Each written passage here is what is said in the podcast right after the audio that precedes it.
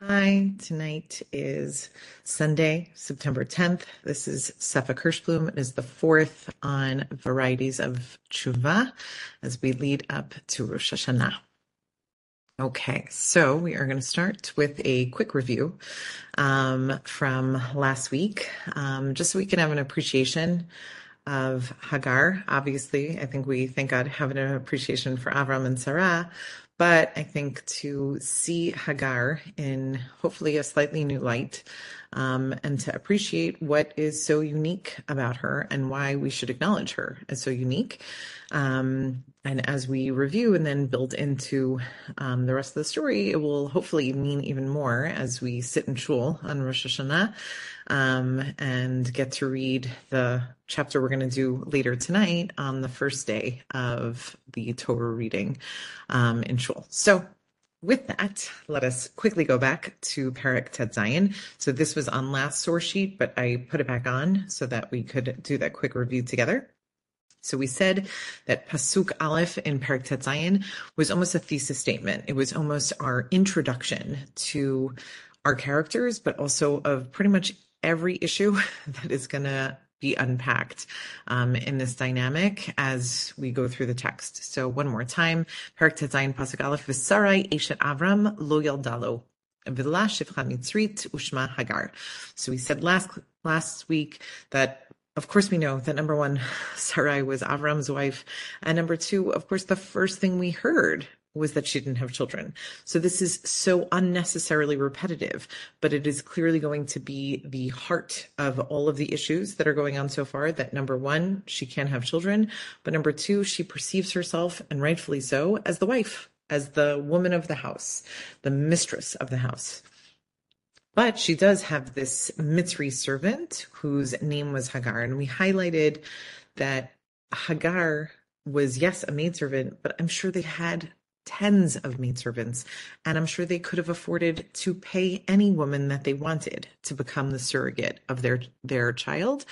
But there's something about her. There's something unique to Hagar that they are impressed enough about that they want her DNA in this child of Abraham's. I think, it, I imagine it's a combination of the DNA that they think she is incredibly special and unique. And again, based on that pasuk, I think Sarah assumes that I'm the wife. She's been my shifra, so she understands the roles. She understands the dynamic that I'm still the isha, I am still the wife, and she is still the servant. She's just doing an act of service as part of her shifrut or her avdut. So Sarah comes up with this plan to Abraham that ulai ibanem mimena, right? Take my shifra, take Hagar, and maybe I will be built through her, right? Possibly that we said either the surrogate concept that you know she will be um, taking this child. Sarah would take the child as soon as it's born, or we also mentioned that other theory that ulai ibanem mimena, maybe once I'm not under so much stress. Maybe once I don't have the pressure to provide an heir for Avraham, my body will relax enough, literally, to be able to get pregnant on its own.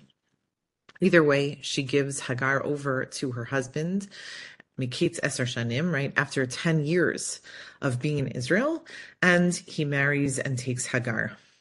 Hagar in Pasuk Dalid immediately gets pregnant, right? And that shifts so much in her mind. As soon as she is pregnant, vatakel, vatakel gvirta be'inaha. Right now, Sarah is kal. She is light. It's wow, that's unimpressive. Wow, why would God give me this pregnancy? I must be that much more special than Sarah, right? I thought she was something special. I thought they were wow. Avram is clearly special, but I'm even more special than Sarah because I got pregnant. And sadly, I think many of us go into that mindset. If God grants certain people different blessings in their life, we assume that they are more worthy than us. And I think this is such an important and significant story to remind us it's not a checks and balances in that way. That's not how God defines something. If we don't get something that we are praying for, it doesn't mean that it's because we don't deserve it or we're not as good or we're not worthy. It's literally part of the story that we have to let unfold of our lives. That doesn't mean we should stop praying and we shouldn't stop trying but it's that reminder it's not necessarily a reflection that there's anything wrong.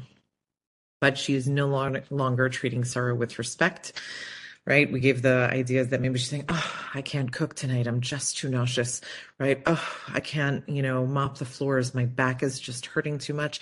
You wouldn't know. You've never been pregnant, but I can tell you that psh, it's a lot. So I'm so sorry I can't do it, right? Obviously, this rubs Sarah the wrong way. But we highlighted in Pasuk she doesn't yell at Hagar, right? She yells at her husband, right? She turns to Abraham and she says, Chamasi Allah, this is your fault, right? Number one, why are you silent when all of this is happening? Why aren't you defending me? Where are you? Right? And the other idea we brought up is she was saying, when all those times you davened to Hashem, all those times you prayed and pushed back, you kept using the word I for you, Abraham. Where was the we? Where were where were the tefillot of saying we want a child? Where are we inheriting from? Right? So she throws both of those ideas at him. And ultimately, Avram's response in Pasuk Vav, right? She's yours. You can do whatever you want, right? Meaning, I don't have an emotional bond to Hagar. This is your your woman, your issue, your thing. You can deal with it, and I support it. I fully support whatever you choose, Sarah. And sadly, Vata'aneha Sarai, Vativrach Mipaneha, right? Sarah oppresses her in some way. She causes her to suffer in some way to the point that Hagar runs away from this house. And we said last week that according to the Ramban, right, Chata Imenu, first and foremost highlighting the word Imenu. She is one of the Imahot. As much as we are looking at the story and analyzing, we cannot forget the kavod and honor and respect we need to see all of these characters with. But at the same time, that this was definitely a mistake, especially from the Ramban's perspective. And he says what goes around comes around, and that Hagar's children are therefore going to make Sarah's children suffer in the future. But we're almost up to where we uh, got to last week. Pasuk Zayin Vayimtza Malach Hashem Al Ein Hamayim Bamidbar Al Ha'ayin B'derech Shor. This angel of God finds Hagar, right? And Pasuk Chad Vayomer, and he says to her, Hagar Shifchat Sarai Emi Zebat Va'ana Telechi. Right, where are you coming from? Hagar, the servant of Sarah, where are you coming from? Where are you going? Batomer, and she says, Mipnei Sarai Gvirti Anochi Borachet. I am running away from my master Sarah. And this is where we ended off with highlighting a few things. Number one, why is she not off put by the fact that he knows her name, he knows her job, he knows she's running away, right? Everything about this is weird. And she's just chill and she just answers calmly, right? Like, oh, yeah, mm-hmm. I'm running away.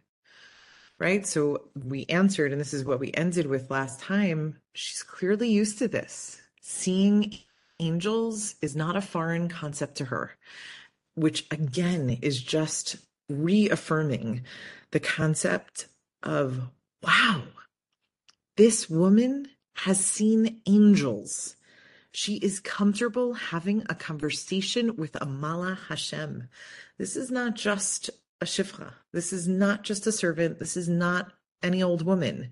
This is a woman spectacular enough that an angel is in dialogue with her and she's comfortable with it right? Because clearly she knows he's an angel. Why does he know her name? Why does she know he knows that she's running away? So many questions that doesn't bother her because she knows he's literally an angel which we'll see at the end that she acknowledges it verbally right? And then the last thing we highlighted is he asks where are you coming from? Where are you going? And her only response is i'm running away from sarah right really saying, I don't have a destination. I actually haven't thought this through and I actually don't care where I'm going. I just want to get away from Sarah. That's how bad it is. I just want out. Okay, so that's our recap. And now we jump right back in. New to us now, Pasuk Tet. Vayomer Lamalach Hashem. The angel now says to her, right? And I imagine pretty sternly and pretty harshly, Shuvi el gevirtech vihit ani tachat yadeha right? Go back. Go back, el gevirtech, right? Notice he uses that word very consciously. Go back to your master and hit ani tachat yadeha. You need to be able to deal with it. You're right. You might have to suffer under her hand. That's the life of a shifcha, right? That's a life you signed up for. So you're right. You were pregnant and that was quote, quote, rough on you in those terms. That's the situation that you're in and deal with it, right? You don't hear much empathy, right? He's not like, oh, I'm sorry, it's so rough. Ugh, oof, I hope it gets better. I'm sure if you have a conversation with Sarah, you can talk this out. Mm-mm, mm-mm. He doesn't say talk it out. He doesn't say you should have a heart to heart with Sarah. None of that. It's, are you freaking kidding? Go home, deal with it, and tolerate it because that's what it is. She's your master, you're her servant, and you're right. Sometimes you're going to feel like you're suffering. Is what it is, right? But he's not done. Pasuk. Vayomer Hashem. If you go back, Harba Arbe Etzarech. God will multiply your children tremendously. Veloi saper merov. You won't be able to count them. There are so many. Now, to me, especially for tonight's shiur, this is probably one of the most monumental psukim because what does this sound exactly like? who got a very similar promise? Abraham, right? This sounds just like the promise Abraham got. You're going to have children that are going to multiply to such an extent you won't even be able to count them. Right? And what did we say in the beginning of this parak? What was Sarah so upset about? That he didn't include her, that Avram didn't include her. And it almost makes the text feel like God's not including her either right? God, it sounds like, is including Hagar. Hagar, you get to hear this bracha. You get to hear that you're going to have a child that is going to multiply to such an extent you won't even be able to count them. And then he says, Pasuk Yud Aleph, Vayomer la Malach Hashem. Then the Malach says to her, Hinach hara violadet ben. You are going to get pregnant and give birth to a son, V'karat shemo Yishmael, and you will name him Yishmael Kishama Hashem el Anyech, because Hashem has heard your suffering.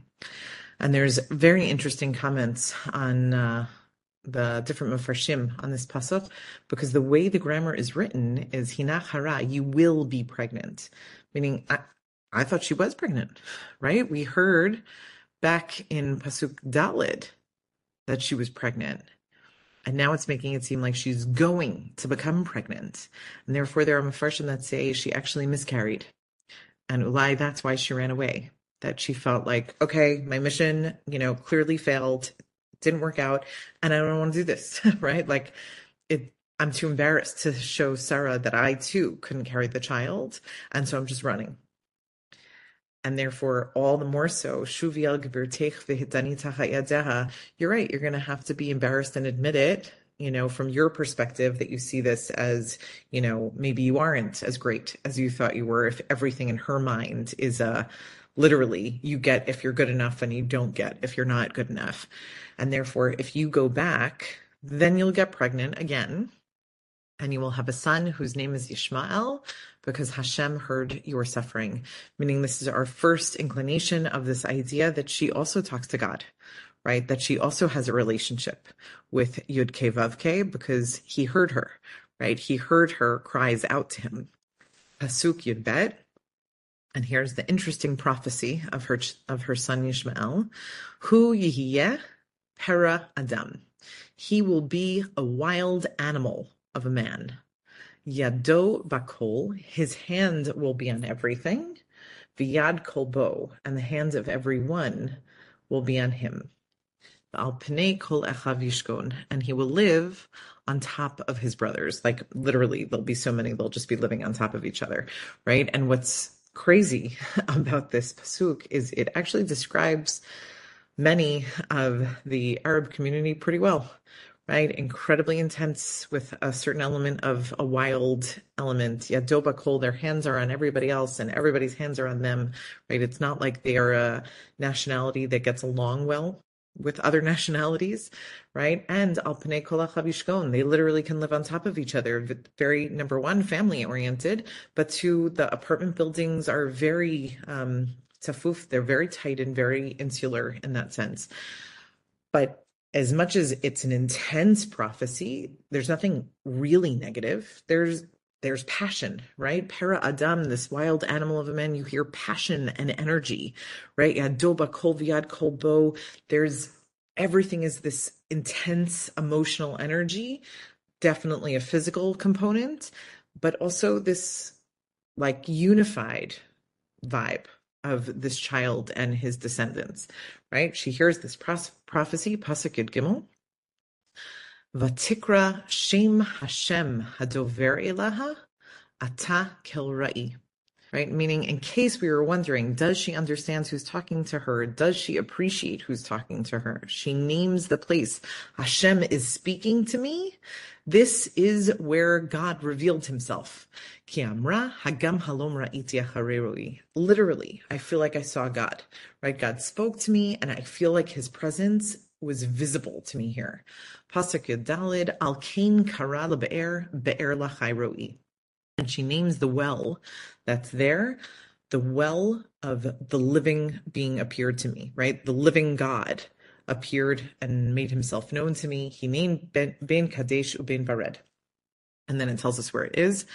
Pasuk Tedvav, Vateled Hagar LaAvraham Ben. Right? So interesting. The text never actually says she went back. Right? It's inferred because she ends up having a child, right? So we assume she went back, but it never actually tells us explicitly that she went back, right? It depends how long did she process this prophecy? How long did she wait before she went back? Unclear, but ultimately she does go back. She gives birth to a son. Vayikra Avraham Shem Beno Asher Yilda. Hold on, next page. Hagar Hagar Yishmael. He names his son that Hagar birthed Yishmael right? And again, the Mefarshim debate, did Hagar tell him this prophecy, which I would assume, right? Or did he get his own prophecy to name him Yishmael? Pasuk Tetzayin v'Avram ben shmonim shana v'shesh shanim beledet Hagar et Yishmael And Avram was 86 years old when Yishmael was born, right? And that's the end of that story. And we don't, again, until the next chapter that we're reading, hear about the dynamic between Sarah and Hagar, right? That was Tetzayin. That was chapter 16, 17, 18, 19, 20. It does not talk about the dynamic at all. We don't hear how Sarah takes it. But based on what we're about to see in Parak Kaf Aleph, Sarah did not take this child in as her own. She did not treat it as a surrogate at all. It was Hagar's child. Now, also incredibly important before we enter into Parak Kaf Aleph is to understand the social dynamic back in the day, the social hierarchy, I would say. Any child of a servant is considered a servant, meaning even if the father of the child is the master of the house, it does not change the status of the child. The child of a servant remains a servant. It's just fact and status.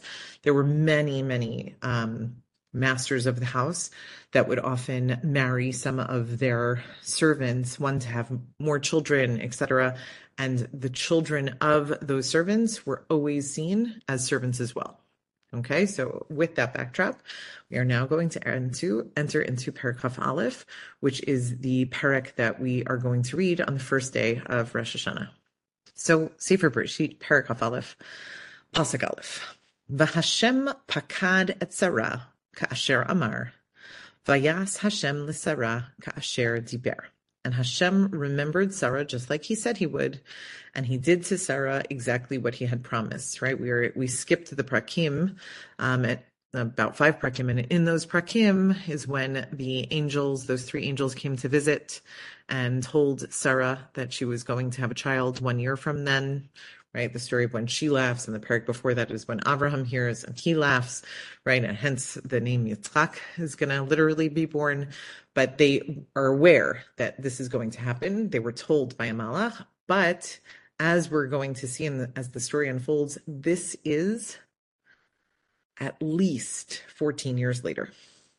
Okay, meaning it told us when Avram got his Brit Milah and when Yishmael got his Brit Milah, and that was Yishmael was already 13 when he got the Brit Milah, and that was right before Sarah finds out she's going to have a child in a year.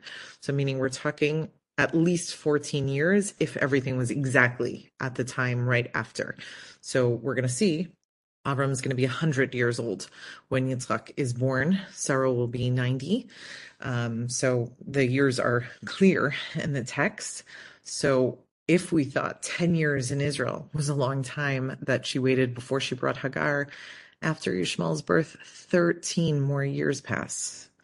So they have lost all hope. So to appreciate this parak is to appreciate the shock and joy, but in a real tzchok, right? In a real shocking way that everything is unfolding.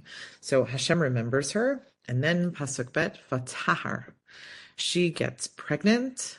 Vatiled Sarah la Avraham ben and she gives birth to a son. Ben Lizkunav, right? A son in his old age, Lemoed Asher Dibero Elokim, at the exact time that God promised. Gimel, Veikra Avram et Shem Beno Hanoladlo Asher Yaldalo Sarah Yitzchak. And Avram names this boy that was born to Sarah Yitzchak. Pasuk Dalid, Vayamal Avraham et Yitzchak beno ben shmonat yamim ka'asher tziva oto Elokim. And God, I'm sorry, and Avram gave Yitzchak a brit milah when he was eight days old, just like Hashem commanded. And the pasuk is so significant because Yitzchak is the first person to get a brit milah at the quote quote right time, meaning Avram already had a brit milah, but he was 99 when he got his Brit Milah. And Yishmael had a Brit Milah, but he was 13 when he got his Brit Milah. And the mitzvah explicitly said when a baby is eight days old. So I can imagine the emotion of Avraham being able to give his son a Brit Milah at exactly the time that God intended at eight days old. Pasuk Hey, Avram ben Me'at Shana Behivaled Lo at Yitzchak Beno. Avram is a hundred years old when Yitzchak is born. Pasuk Vav, Vatomer Sarah. Sarah says, Sofokas Elokim, Kol Hashomea Yitzchakli. Right? She says, this is jo- a joke, right? Anyone who hears that I gave birth to this child at 90 years old is just going to crack up laughing. It's just literally the true definition of ridiculous, right? This is ridiculous. But you hear the joy in her tone as she's saying this, both shock, right? I imagine every day of her pregnancy, it was just, I just don't believe it. And then when the baby was born healthy, just shock, right? What is happening? And and just saying it out loud, Kol right? This is such a joke. Pasuk Zayin Vatomer, and then she continues, right? She literally can't get over it. And she says, Mi milel Avram hini kabanim Sarah ki ben lizgunav, right? Everyone's just going to be like, this is nuts. Sarah can nurse a child. Sarah is literally nursing a baby. This is crazy. Right. And what's amazing, the Mepharshim there say when she says Henika Banim Sarah, she is nursing multiple children, right? Banim is plural.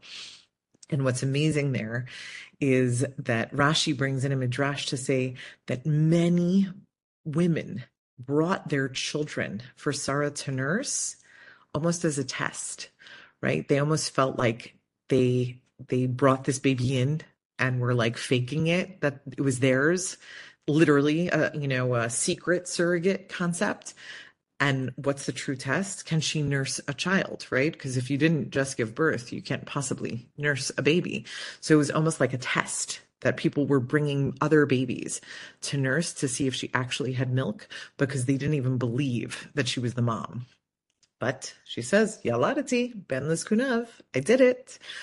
Right? Pasuk chet, hayeled vayigamal. The boy grows up and Vayigamal he's weaned. He finishes nursing.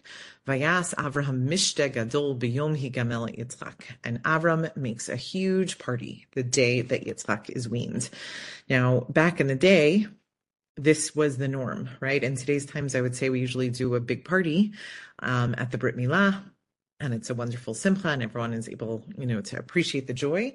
But back in the day, they didn't do it not only because Brit Milah was not the norm yet, But sadly, there were so many children and babies that didn't survive, right? We are so blessed, and I think we often take for granted the concept of formula, right? There were plenty of women that are not able to nurse their children. And Nebuch, what does a child do? We are so blessed to live in a time that there are other alternatives. There are other things that women can do. And here they waited until the baby was weaned because that meant it survived. That meant it was healthy enough to survive on its own. And that was literally the party. So the assumption is he's around two or three years old, that they are now making this party to celebrate literally his life, that he is alive and surviving. And what happens? Pasuk Tet, an incredibly loaded pasuk. Vatera Sarah et ben Hagar Hamitzrit, asher yalda la'Avraham mitzachik. I'm going to translate it literally and then we'll talk about it. Sarah sees the son of Hagar the Egyptian, the one that she gave birth to Avraham, mitzachik. Literally, the word mitzachik means to laugh, right? It's the whole highlight of Yitzchak's name. So, what exactly is going on? Let's read one more pasuk to, I think, appreciate it even a step further. Pasuk tet. I'm sorry, Yud. Vatomer. And she says, La Avram to her husband Avram, Garesh ha'amahazot ve'et bina. Kick that woman out, right? Get rid of that servant and her child, ben because I will not have that child inherit with my child, with Yitzchak. Right? Clearly, very emotional, clearly intense, and it begs us to go back to Pasuk Tet and say, what the heck happened? Right? A kid is laughing and Sarah loses it Sarah loses it to such an extent they have to be kicked out of the house. Right. And again, before we even answer the question, I want to go just a little bit further to appreciate everything else that's going to happen. Pasuk Yud Aleph. Vayera hadavar me'od Avram Right? This is a terrible thing in Avraham's eyes, hearing this about his son. Meaning we saw back in Parak Tet Zayin when Sarah loses it about Hagar, he says, Asila hatov right? Do whatever you want. Here it's vayera davar. This is terrible, right? Because Alodopano, this is his son now, right? Before it was Hagar, it was just the Shifra, you know, that was pregnant, but this is his son. But who has to intervene? Pasuk bet vayomer Elokim el Avraham. God has to get involved and say, Al yirabeinacha al hanar va'alamatecha. Oh, Avraham, it should not be so bad in your eyes about the boy or about the maidservant. Kol asher tomar elecha Sarah shema Everything Sarah says, you should listen to. Because really all the promises I've made are going to come through Yitzchak.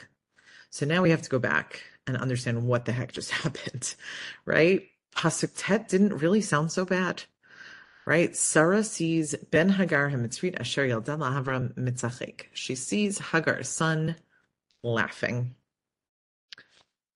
And it just, not only does it seem an, an extreme reaction of Sarah, but who validates Sarah?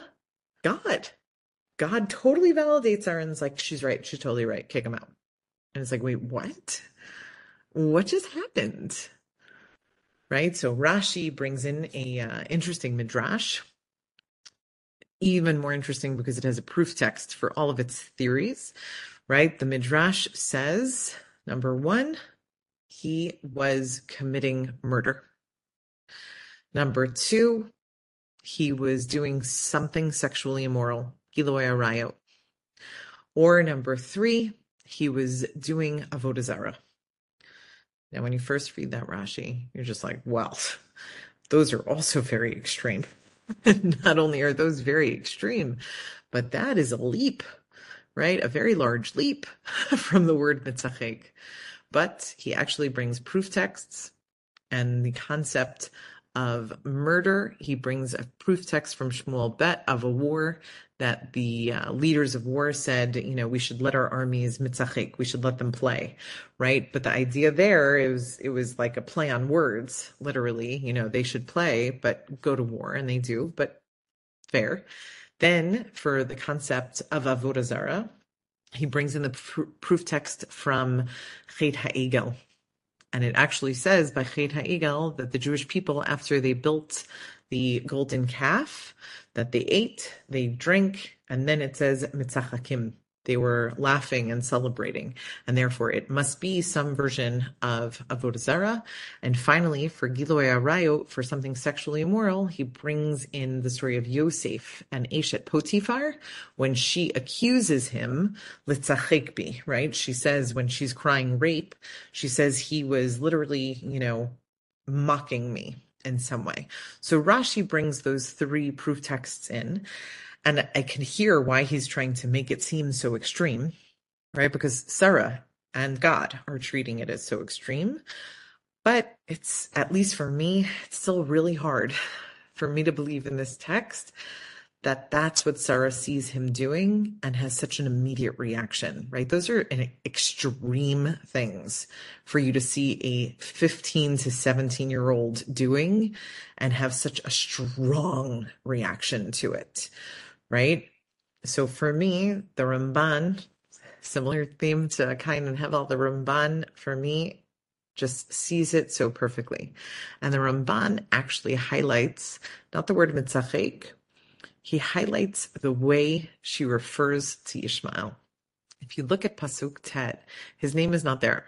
His name is actually not in Pasuk Yud either. Right? How is Ishmael referred to in all of these different psukim, even by different people? Only as Ben Hagar, right? Or Ben Hama Hazot. And for me, it always brings up, you know, I, I assume it's not just in my family, but, you know, if let's say, um, let's say my mom was mad at my brother, right? She won't say his name. She'll say, Your brother did X, Y, and Z right? You know, or when my dad is referring to my mom, your mother, you know, so on and so forth.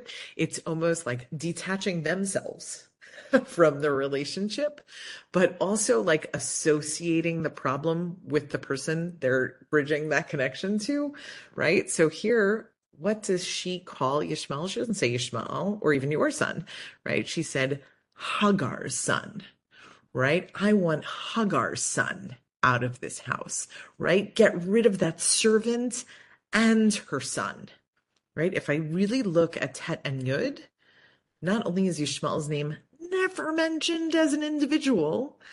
But Hagar is all over the map, right? Hagar seems to be the problem, even though the action is clearly Ishmael, right? So Ramban looks at this and is like, uh, something about that's weird, right? At Ben Hagar Hamitzrit, and then Garish Ha'ama Hazot et Bina. It's almost like Ishmael's the afterthought. I want the woman out and get her son out with him, right? It's it's clearly about her, not him.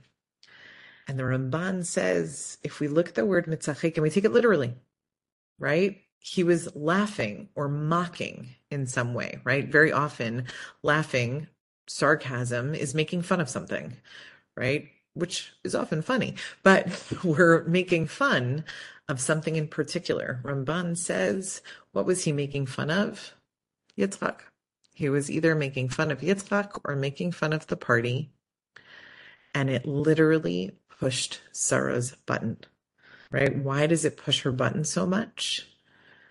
Because I can imagine in the last 16 years, Hagar has tried to be a servant and she has tried to take on the role to hitani deha and be willing to suffer and be willing to be talked down to.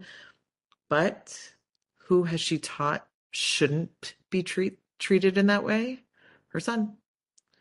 She very much has been raising Ishmael to feel like he is not a servant. But the reality is, if she's a servant, it makes Ishmael a servant. And if Yitzchak is the child of Sarah, that means he should be on a higher status level than Yishmael. So she's watching Yishmael push Yitzchak's buttons in some way. And she looks at this, and I can only imagine her scene of just, you've got to be kidding. I'm dealing with this not just for me now, but also for my kid. Now I have to be protective that not only is my status understood and treated with that respect, but now her son is doing it to my son. No way, right? I've held it in for 16 years and I can't hold it in, in anymore, right? If he is mitzachik, if he has that lack of respect to either make fun of Yitzchak, to make fun of this party, to not act as a servant, he needs to go, right? But again, not about him. Pasuk Yud, Garesh ha'ama hazot, right? I want that servant out of my house because she doesn't understand she's a servant. Ve'et right? I don't see him as Avraham's son because that shouldn't be his status. His status is her son. So I want them both out. But I don't blame him. I blame his mother. I blame his mother for not explaining to him his role and clearly has pushed in him this belief that he's above this. Right. And all of a sudden, Pasuk Aleph, now it also makes sense. Avram's reaction because Avram is looking at it. You're right. Technically, Hagar is a servant, but Alodopano, I see him as my kid, right? I see him as my kid, and so I don't see him as as a servant. And so, is this how it has to be? Which is when God has to intervene again, and God says, "Yeah, Ali Hanar Alamatecha." Right? It is it's the situation. It shouldn't be bad in your eyes. This is the system. This is how it works, Avraham. There's nothing to be sad about. You have to listen to her. She's a hundred percent right. The only child of yours that isn't in a servant status is Yitzchak. And he is going to be the one with the continuum of the bracha. But, right, the story doesn't end there. Don't worry, Abraham, right? I imagine angst is building, and he says to him, this is still God talking in Pasuk Yud Gimel, Vigam et ben Hama. Notice how God refers to Ishmael, right? Not only does God not refer to him by name, he highlights his status also. But don't worry, that son of a servant, because he's still a servant, that son of that servant, Legoy Asimenu. I will still make him into a great nation. Kizarachahu. He's your son too, right? I get it. Yishmael is this weird hybrid, right? He's partial son of Hagar, who is a servant, and partially yours, Avraham. And therefore, yes, he needs to be kicked out. He cannot be raised in the same house. His status is not the same status as Yitzchak, but the Goya. He will still be a great nation. Kizarachu, because he's also yours right? And yes, it's a promise of the future of becoming a great nation. But I imagine for Abram, the most important thing he's hearing right now, he'll survive. He's going to make it. He's going to make it and he's going to become a great nation. That's how great he's going to make it. So, Pasuk Dalid, Vayashkem Avram baboker. Avram gets up in the morning. Vayikach lechem v'chemat mayim. Vayitin el Hagar sam al shechma ve'et hayeled v'yishalchaha. Right. So the next morning, Abram gets up. He packs up provisions. Right. He gives them water, uh, jugs of water. He gives them food. He puts it in a backpack, puts it on Hagar's back with the boy, and he sends her off. And again. Right. He's sending her right? You can feel that he doesn't see it as he's sending away Ishmael, which later in the text we see Ishmael is back in the story. He's there for Avram's funeral. He was clearly still part of this family in some way. So he's sending her off, but it's her son. So the son is going with her, right? Oh, sorry. Um, so they head out. And so they head out and they wander into the midbar of Beersheba, and then Pasuk Tet Vav, Vayachilu Hamayim Min They finish the water that's in the canteen. I will never understand the next two psukim well enough. But vatashlech et hayeled tachat achad She takes the boy and she puts him under a tree. Pasuk tet zayin vatelech, and then she leaves. Vateshev la mineged harchek mimtachave kashet. And she goes a bow and arrow, like if I were to shoot a bow and arrow, a bow's distance the throw of shooting a bow and arrow distance away from him. Ki amra, because she said, Al er'eh b'mot hayeled. I don't want to have to watch the boy die. Vateshev mineged. She sits opposite. Vatisa et kola batefk. She raises her voice and she cries. Right? I think it's just a hard pasuk to understand because I think most of us just have a different nurturing side, right? Our own child or not, right? If someone is dying of dehydration, you you would want to be with them in their dying breath. You would not want to be I I can't witness it. I can't be there for this. I need to drop him a distance away so I don't have to be tortured by watching him die, right? I think, thank God, most of us have a certain level of humanity of saying, I just want the person to not feel alone. I just want to be with them for as long as I can. But a shocking reaction, right? Which is why I love actually the next two Pasuk Yud Zayin, Elokim Kol Hanar. God hears the voice of the boy. And that's also so powerful because the Pasuk didn't tell us he was crying, right? We have no idea if he's even conscious, right? According to the text, I would assume maybe he's already unconscious, right? Uh, he's dehydrating to such an extent. But it did tell us that she was crying, right? It told us Vatisa at Kolavatef, she raised her voice and is crying. The text goes out of its way to say Hashem heard his cries, almost trying to say, I'm ignoring yours because how ridiculous that you just dropped him across. Like, what were you thinking? Which is what he'll say in a second, right? Vayikra malach Elokim el Hagar min hashamayim. And then the angel calls out from the heaven and says, Vayomer, Malach Hagar, literally, what is wrong with you, Hagar? Right? And I almost feel like the slap across her face and Magiela, she deserves it. Literally saying to her, What is wrong with you, Hagar? Right? Number one, you just dumped your kid under a tree across the way. Are you freaking kidding? Right? And his next piece, Al tir'i, don't be scared. Kishama Elokim El Kol Hanar Ba'asher Husham. Because God heard the cries of the boy as he is right here. Right? And that is a, a stunning Rashi that's quoting a midrash on the words Ba'asher Husham, which many believe is the reason we read it on Rosh Hashanah, but we're going to hopefully see a slightly different spin. But first we'll start with that Rashi. Rashi asks the question about Asher Husham, right? Hashem heard the voice of the boy as he is right here. Unnecessary, right? That's an unnecessary phrase. Just tell me you heard the voice of the boy crying, right? I get it. I get it. He's dying of, of, you know, dehydration. Of course you heard what he is right now. Says the Midrash that Rashi quotes, there were angels that were watching the scene and comes to God and says, God, what are you doing? Literally. Opportunity knocks, God, right? We see the future of this boy. We see the future descendants of this boy. This is going to be a nation that is going to torture the Jewish people, right? Which sadly I think we can all relate to in our generation, right? This is a nation that will spill Jewish blood.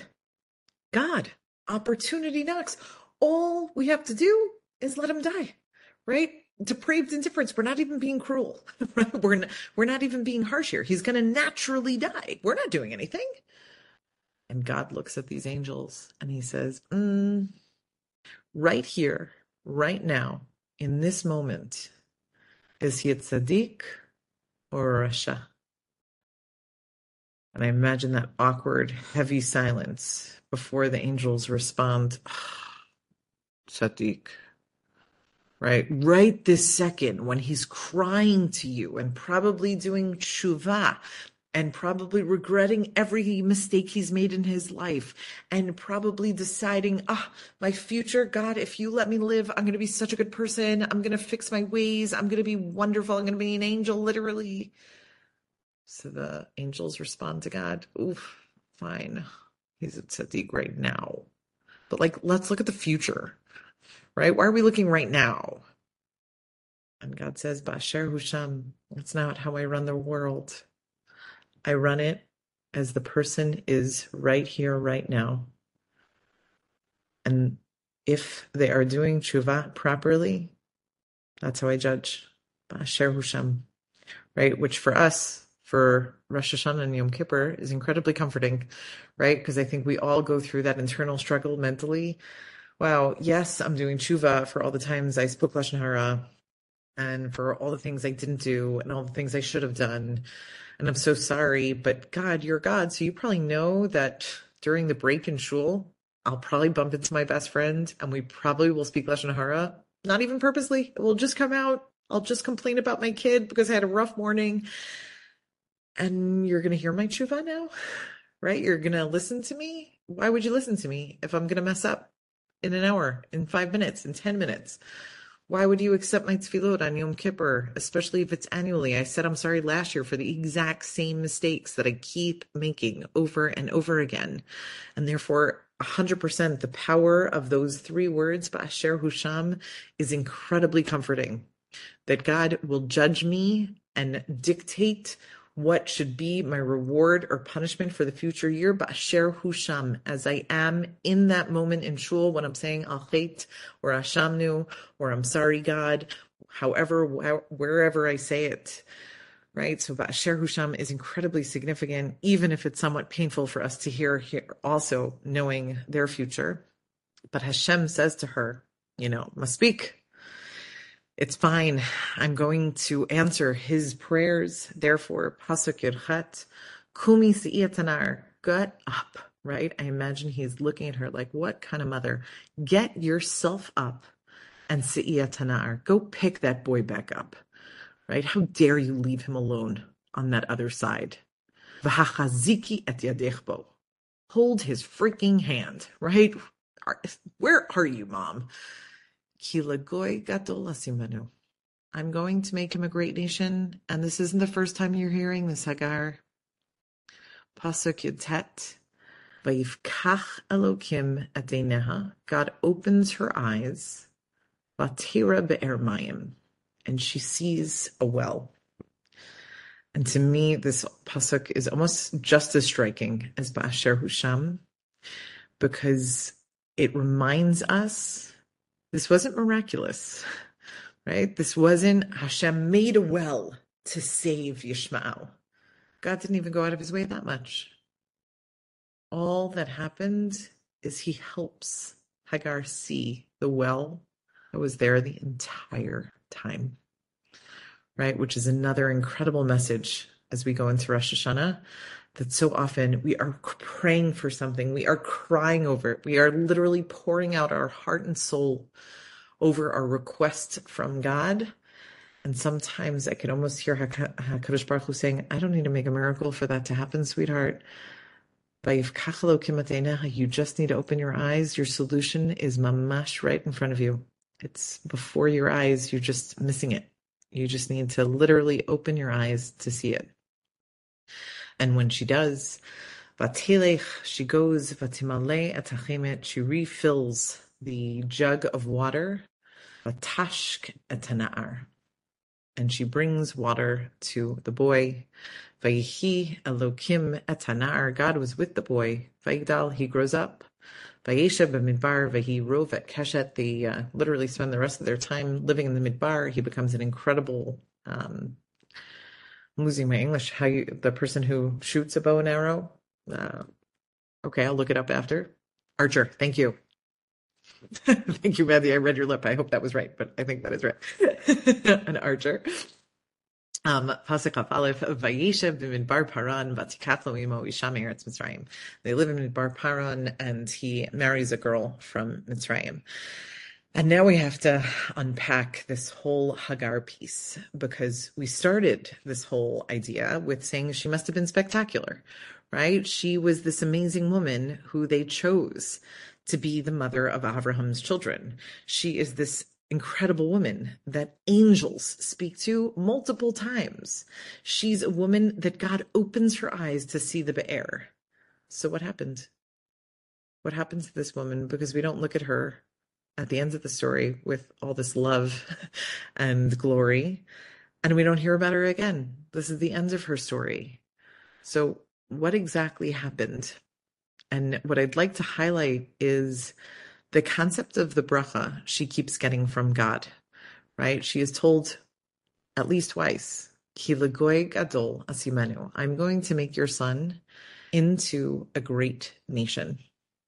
And what's so interesting is the second day reading of Rosh Hashanah davening that I didn't put here just because I knew we wouldn't have the time is the story of the Akedah, is the next chapter in Chumash, Parak Kaf Bet, when Avraham is told years later to bring Yitzchak as a korban, as an olah to God. And Avram doesn't hesitate. And he takes him to Har Hamoriah to bring him as a korban. Now, ultimately, God doesn't demand it of him, and Yitzchak lives. But it's such a stark contrast, these two prakim, because Abraham and Hagar both got the exact same promise. They were told that their child was going to be a great nation. And God Himself said it to both of them. And what's incredible is when the going got tough for Hagar, she literally drops her child under a tree to say, I can't watch this ending. No, not for me. I can't handle it. And when Avraham is told to be the one to do the action, right? Not just you're, you're going to have to hold his hand through it, but you're going to have to be the one that will end his story, he does it with full on faith. Because the key difference between Abraham and Hagar in these two stories is faith. They were both told the exact same thing, but she could not hold on to the faith to be able to believe it would be okay. And because she lost that level of emunah and that faith, all falls on the wayside. And to me, that is so much a part of us entering Rosh Hashanah and why we read these two stories in parallel on the two days in Shul. Because the going gets tough for all of us, right? It is always easy to have the faith in the amazing times and to say, I believe in those wonderful moments. But it's in those challenging moments that we really have to hold on, right? The Pasuk in Tehillim says, right, Tov lahodot Hashem ulizamer l'shimcha elyon, right? I could sing the praises of God, l'hagid babuker chastecha, right? In the morning, I say, look at that sunrise. Look how stunning. God is amazing. But what's the challenge? Ve'emunatcha balilot, to hold on to the faith at night. Because night is dark and it's sometimes hard to believe the sun is going to rise again in the morning. But that is what true faith is about. And that is why Avraham becomes the Av Hamon Goyim. He is the father of our nation because he was able to hold on to that faith even in the night, even in the darkest times, even in the hardest times. And Hagar, when it was boker, when it was light out, when it was wonderful, yep, I believe God, right? I pray to you, I talk to you, and I was given these blessings. But when the going got tough, she couldn't hold on to the faith. And I think for us, as we enter into Rosh Hashanah, it's a reminder that the year will bring all different types of things. And hopefully that we can hold on to that faith similar to Abraham, much more than of Hagar, and I want to end with one one uh, quote that uh, there's an excellent book called Return by Erica Brown. Oh wow, typo. Sorry, it's not Eric Brown, Erica Brown. So sorry, I will fix that typo and resend it out for everyone. And she asks the question in the book, why is the word tshuva the word of repentance, right? There's so many other words that would capture it, right? So she says, shuv means to return. Why not capture repentance with a Hebrew word for change or transformation?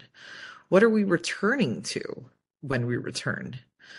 I believe the language signifies the most profound possible meaning of repentance, repentance in Jewish life. It's not about change alone. It's returning to the best self that one can be, acknowledging that every person has already achieved transcendence at some point, that we all know who we are when we are our best selves. We know what that looks and feels like. And now we just have to recapture it. And I think, especially in our four classes, that we spent a lot of time on Kayin, and now we spend some time on Hagar. It's about appreciating that Ki karov hadavar, right from this last week's parsha, the mitzvah of tshuva is lo rechokahi. It's not far. It's not out there. It's really close to us. It's about reconnecting literally to us. That Kayin and Hagar remind us through positive and negative that we all have it inside us. It's about re-tapping into that. And so my blessing to all of us as we go into Rosh Hashanah is number one to hold on to that faith, but number two to be able to find our best selves because we all do know how it feels when we're in a really great place and we're doing wonderful things to recapture it and to be able to say and look at HaKadosh Baruch Hu to God and say, you're right, I know exactly who I'm supposed to be. If I saw myself the way you see me, I'd never mess up again. And so I hope that all of us can see ourselves the same way that Hakadosh Baruch Hu, God looks at all of us, and we're able to make Him proud and proud of ourselves in that same way. Have a Shana Tova, Tova, and please God, looking forward to learning again after the Sukkot break. Thank you so much. Thank you. Pleasure.